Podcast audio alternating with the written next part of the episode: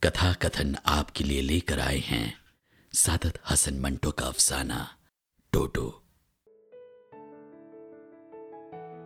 ٹوٹو، میں سوچ رہا تھا، دنیا کی سب سے پہلی عورت جب ماں بنی تو کائنات کا رد عمل کیا تھا؟ دنیا کے سب سے پہلے مرد نے کیا آسمانوں کی طرف تمتمائی آنکھوں سے دیکھ کر دنیا کی سب سے پہلی زبان میں بڑے فخر کے ساتھ یہ نہیں کہا تھا۔ میں بھی خالق ہوں۔ ٹیلی فون کی گھنٹی بجنا شروع ہوئی۔ میرے آوارہ خیالات کا سلسلہ ٹوٹ گیا۔ بالکنی سے اٹھ کر میں اندر کمرے میں آیا۔ ٹیلی فون زدی بچے کی طرح چلائے جا رہا تھا۔ ٹیلی فون بڑی مفید چیز ہے، مگر مجھے اس سے نفرت ہے۔ اس لیے کہ یہ وقت بے وقت بجنے لگتا ہے۔ چنانچہ بہت ہی بددلی سے میں نے ریسیور اٹھایا اور نمبر بتایا۔ فور فور فائیو سیون دوسرے سروں سے ہلو ہلو شروع ہوئی۔ میں جھنجلا گیا۔ کون ہے؟ جواب ملا۔ آیا۔ میں نے آیاؤں کے طرز گفتگو میں پوچھا کس کو مانگتا ہے؟ میم صاحب ہے۔ ہے۔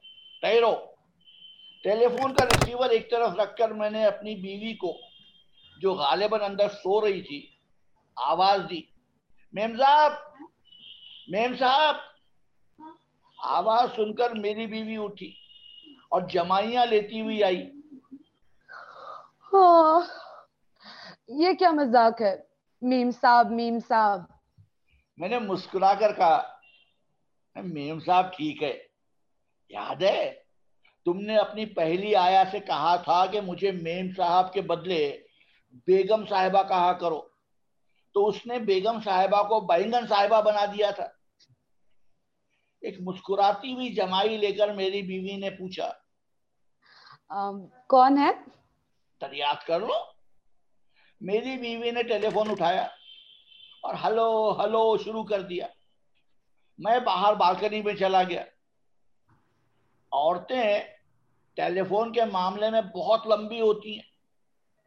چنانچہ پندرہ بیس منٹ تک ہلو ہلو ہوتا رہا۔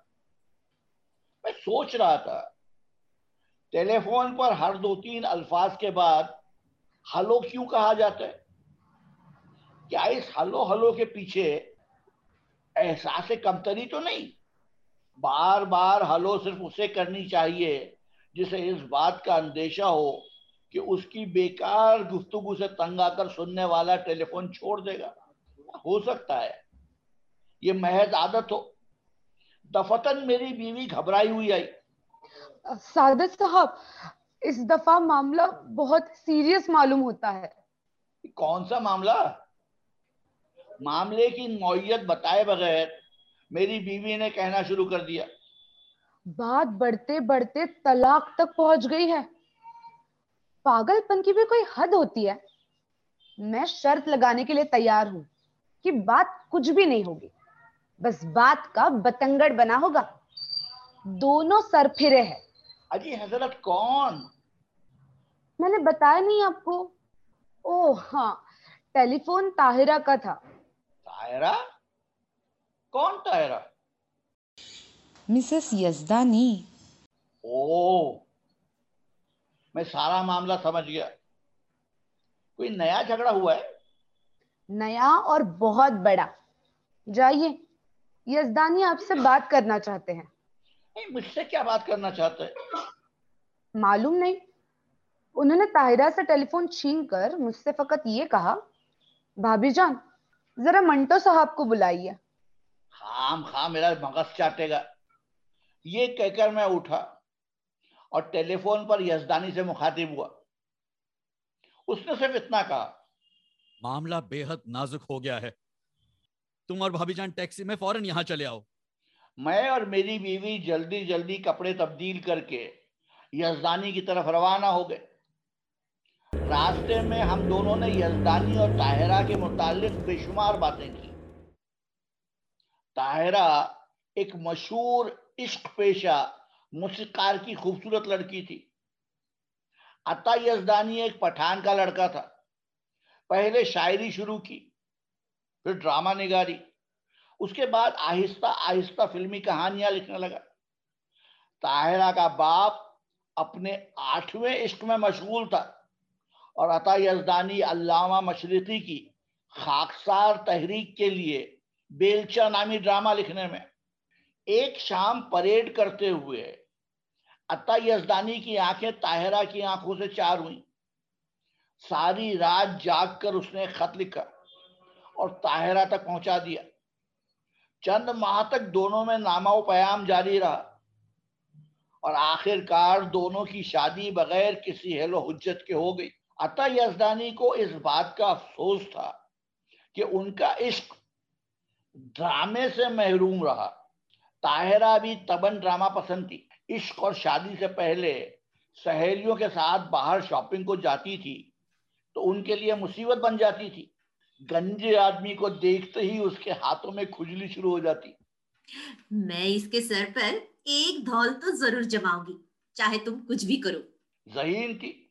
ایک دفعہ اس کے پاس کوئی پیٹی کوٹ نہیں تھا۔ اس نے کمر کے گرد اظہار بند باندھا اور اس میں ساڑی اڑس کر سہیلیوں کے ساتھ۔ چل دی۔ کیا طاہرہ واقعی عطا یزدانی کے عشق میں مبتلا ہوئی تھی؟ اس کے متعلق وسوق کے ساتھ کچھ نہیں کہا جا سکتا۔ یزدانی کا پہلا عشقیہ خط ملنے پر اس کا رد عمل غالباً یہ تھا۔ کھیل دلچسپ ہے۔ کیا حرج ہے کھیل لیا جائے؟ شادی پر بھی اس کا رد عمل کچھ اسی قسم کا تھا۔ یوں تو مضبوط کردار کی لڑکی تھی۔ یعنی جہاں تک باعثمت ہونے کا تعلق ہے۔ لیکن تھی شرارتی۔ اور یہ جو آئے دن اس کا اپنے شوہر کے ساتھ لڑائی جھگڑا ہوتا تھا، میں سمجھتا ہوں، ایک کھیل ہی تھا۔ لیکن جب ہم وہاں پہنچے اور حالات دیکھے تو معلوم ہوا کہ یہ کھیل بڑی خطرناک صورت اختیار کر گیا تھا۔ ہمارے داخل ہوتے ہی وہ شور برپا ہوا کہ کچھ سمجھ میں نہ آیا۔ طاہرہ اور یزدانی دونوں اونچے اونچے سروں میں بولنے لگے۔ اپنی بکواس بند کرو طاہرہ۔ ہاں ہاں جاؤ جاؤ اس کے پاس۔ تم دیکھو تم تم ہمیشہ بے شرمی کی حد ہو۔ ہوتی ہے۔ بس بے مجھے سکھاتے بے رہتے شرم ہوں۔ یہ کیا بات ہوئی؟ یار؟ ہمیشہ ایسے ہی ہو شکوے گلے شکوے تانے تشنے۔ پرانے مردوں پر نئی لاشیں نئی لاشوں پر پرانے مردے۔ جب دونوں تھک گئے تو آہستہ آہستہ لڑائی کی نوک پلک نکلنے لگی۔ طاہرہ کو شکایت تھی کہ عطا اسٹوڈیو کی ایک واحیات ایکٹریس کو ٹیکسیوں میں لیے لیے پھرتا ہے۔ یزدانی کا بیان تھا کہ یہ سراسر الزام ہے۔ طاہرہ قرآن اٹھانے کے لیے تیار تھی کہ عطا کا اس ایکٹریس سے ناجائز تعلق ہے۔ جب وہ صاف صاف انکاری ہوا تو طاہرہ نے بڑی تیزی کے ساتھ کہا، کتنے پارسا بنتے ہو؟ یہ آیا جو کھڑی ہے، کیا تم نے اسے چومنے کی کوشش نہیں کی تھی وہ تو میں اوپر سے آ گئی دیکھو بکواس بند کرو اس کے بعد پھر وہی شور برپا ہو گیا میں نے سمجھایا میری بیوی نے سمجھایا مگر کوئی اثر نہ ہوا عطا کو تو میں نے ڈانٹا بھی زیادتی سراسر تمہاری ہے معافی مانگو اور یہ قصہ ختم کرو عطا نے بڑی سنجیدگی کے ساتھ میری طرف دیکھ کر کہا سعادت یہ قصہ یوں ختم نہیں ہوگا۔ میرے متعلق یہ عورت بہت کچھ کہہ چکی ہے لیکن میں نے اس کے متعلق ایک لفظ بھی مجھ سے نہیں نکالا۔ عنایت کو جانتے ہو تم؟ عنایت؟ پلے بیک سنگر اس کے باپ کا شاگرد؟ ہاں ہاں ہاں۔ اول درجے کا چھٹا ہوا بدماش ہے؟ مگر یہ عورت ہر روز اسے یہاں بلاتی ہے۔ بہانہ یہ ہے کہ بہانا بہانا کچھ نہیں۔ بولو۔ کیا کہنا کیا چاہتے ہو؟ کچھ نہیں۔ طاہرہ نے اپنے ماتھے پر بالوں کی جھالر ایک طرف ہٹائی۔ عنایت میرا چاہنے والا ہے۔ بس۔ عطا نے گالی دی۔ عنایت کو موٹی اور طاہرہ کو چھوٹی۔ پھر شور برپا ہو گیا۔ ایک بار پھر وہی کچھ دہرایا گیا جو پہلے کئی بار کہا جا چکا تھا۔ میں نے اور میری بیوی نے بہت سمجھانے کی کوشش کی مگر نتیجہ وہی صفر مجھے ایسا محسوس ہوتا تھا جیسے عطا اور طاہرہ دونوں اپنے جھگڑے سے مطمئن نہیں۔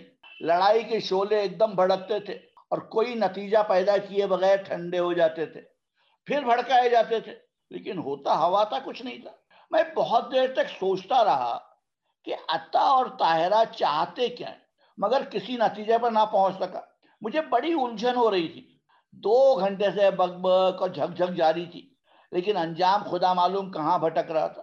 تنگ آ کر میں نے کہا بھائی اگر تم دونوں کی آپس میں نبھ نہیں سکتی تو بہتر یہی ہے کہ علیحدہ ہو جاؤ۔ طاہرہ خاموش رہی۔ لیکن عطا نے چند لمحات غور کرنے کے بعد کہا علیحدگی نہیں طلاق۔ طلاق طلاق طلاق۔ دیتے کیوں نہیں طلاق؟ میں کب تمہارے پاؤ پڑی ہوں کہ طلاق نہ دو؟ دے دوں گا اور بہت جلد۔ ارے آج ہی دو عطا اٹھ کر ٹیلی فون کی طرف بڑھا۔ میں قاضی سے بات کرتا ہوں۔ جب میں نے دیکھا کہ معاملہ بگڑ رہا ہے تو اٹھ کر عطا کو روکا۔ بے وقوف نہ بنو۔ بیٹھو آرام سے۔ نہیں بھائی جان آپ مت روکیے بکواس بند کرو۔ یہ بکواس صرف طلاق ہی سے بند ہوگی۔ یہ کہہ کر طاہرہ ٹانگ ہلانے لگی۔ سن لیا تم نے؟ عطا مجھ سے مخاطب ہو کر۔ پھر ٹیلی فون کی طرف بڑھا۔ لیکن میں درمیان میں کھڑا ہو گیا۔ طاہرہ میری بیوی سے مخاطب ہوئی۔ مجھے طلاق دے کر اس چڈو ایکٹریس سے پیار رچائے گا۔ اور تو؟ میں تمہارے اس یوسف ثانی عنایت خان سے؟ بس اب پانی سر سے گزر چکا ہے۔ حد ہو گئی۔ تم ہٹ جاؤ ایک طرف۔ عطا نے ڈائریکٹری اٹھائی اور نمبر دیکھنے لگا۔ جب وہ ٹیلی فون کرنے لگا تو میں نے اسے روکنا مناسب نہ سمجھا۔ اس نے ایک دو مرتبہ ڈائل کیا، لیکن نمبر نہ ملا۔ مجھے موقع ملا تو میں نے اس سے پرزور الفاظ میں کہا کہ اپنے ارادے سے باز رہے۔ میری بیوی نے بھی اس سے درخواست کی، مگر وہ نہ مانا۔ اس پر طاہرہ نے کہا، صفیہ، تم کچھ نہ کہو۔ اس آدمی کے پہلو میں دل نہیں، پتھر ہے۔ میں تمہیں وہ خط دکھاؤں گی جو شادی سے پہلے اس نے مجھے لکھے تھے۔ اس وقت میں اس کے دل کا قرار اس کی آنکھوں کا نور تھی۔ میری زبان سے نکلا ہوا ایک لفظ صرف ایک لفظ اس کے مردہ تن میں جان ڈالنے کے لیے کافی تھا۔ میرے چہرے کی صرف ایک جھلک دیکھ کر یہ خوشی سے مرنے کے لیے تیار تھا۔ لیکن آج آج اسے میری ذرہ برابر پرواہ نہیں۔ عطا نے ایک بار پھر نمبر ملانے کی کوشش کی۔ طاہرہ بولتی رہی۔ میرے باپ کی موسیقی سے بھی اسے عشق تھا۔ اس کو فخر تھا کہ اتنا بڑا آرٹسٹ مجھے اپنی دامادی میں قبول کر رہا ہے۔ شادی کی منظوری حاصل کرنے کے لیے اس نے ان کے پاؤں تک دابے۔ پر آج اسے ان کا کوئی خیال نہیں۔ عطا ڈائل گھماتا رہا طاہرہ مجھ سے مخاطب ہوئی۔ آپ کو یہ بھائی کہتا ہے آپ کی عزت کرتا ہے۔ کہتا تھا جو کچھ بھائی جان کہیں گے میں مانوں گا۔ لیکن آپ دیکھ ہی رہے ہیں ٹیلی فون کر رہا ہے قاضی کو۔ مجھے طلاق دینے کے لیے۔ میں نے ٹیلی فون ایک طرف ہٹا دیا۔ آپ چھوڑو بھی۔ نہیں۔ یہ کہہ کر اس نے ٹیلی فون اپنی طرف گھسیٹ لیا۔ جانے دیجیے بھائی جان۔ اس کے دل میں میرا کیا؟ ٹوٹو کا بھی کچھ خیال نہیں۔ نام نہ لو ٹوٹو کا۔ کیوں نام نہ لوں اس کا؟ وہ میرا ہے۔ جب میں تمہاری نہیں ہوں تو وہ کیسے تمہارا ہو سکتا ہے؟ تم تو اس کا نام بھی نہیں لے سکتے۔ میں سب بندوبست کر لوں گا۔ ٹوٹو کو چھین لو گے مجھ سے ہاں ظالم طاہرہ کے منہ سے ایک چیخ نکلی بے ہوش اگر گرنے ہی والی تھی کہ میری بیوی نے اسے تھام لیا عطا پریشان ہو گیا پانی کے چھیٹے یوڈیکولون سمیلنگ سالٹ ڈاکٹروں کو ٹیلی فون اپنے بال نوچ ڈالے قمیض پھاڑ ڈالی طاہرہ ہوش میں آئی تو اس کا ہاتھ اپنے ہاتھ میں لے کر تھپکنے لگا جانم ٹوٹو ٹوٹو تمہارا ہے۔ ٹوٹو تمہارا ہے جانم۔ نہیں وہ تمہارا ہے۔ عطا نے طاہرہ کی آنسوؤں بھری آنکھوں کو چومنا شروع کر دیا۔ میں تمہارا ہوں۔ تم میری ہو۔ ٹوٹو تمہارا بھی ہے۔ میرا بھی ہے۔ میں نے اپنی بیوی کو اشارہ کیا۔ وہ باہر نکلی۔ تو تھوڑی دیر بعد میں بھی چل دیا۔ ٹیکسی کھڑی تھی۔ ہم دونوں بیٹھ گئے۔ میری بیوی مسکرا رہی تھی۔ میں نے اسے پوچھا یہ ٹوٹو کون ہے؟ میری بیوی کھلکھلا کر ہنس پڑی۔ ان کا لڑکا۔ میں نے حیرت سے پوچھا لڑکا؟ میری بیوی نے اس بات میں سر ہلا دیا۔ میں نے اور زیادہ حیرت سے پوچھا کب پیدا ہوا تھا؟ میرا مطلب ہے۔ ابھی پیدا نہیں ہوا ہے۔ چوتھے مہینے میں ہے۔ چوتھے مہینے میں۔ جی ہاں۔ چوتھے مہینے میں یعنی اس واقعے کے چار مہینے کے بعد میں باہر بالکنی میں بالکل خالی اس ذہن بیٹھا تھا کہ ٹیلی فون کی گھنٹی بجنا شروع ہوئی۔ بڑی بےدلی سے اٹھنے والا تھا کہ آواز بند ہو گئی۔ تھوڑی دیر کے بعد میری بیوی آئی۔ میں نے پوچھا کون تھا؟ مسز یزدانی۔ کوئی نئی لڑائی تھی؟ نہیں۔ تاہدہ کے لڑکی ہوئی ہے۔ مری ہوئی۔ یہ کہہ کر وہ روتی ہوئی اندر چلی گئی۔ میں سوچنے لگا، اگر طاہرہ اور عطا کا جھگڑا ہوا تو اب اسے کون ٹوٹو چکائے گا؟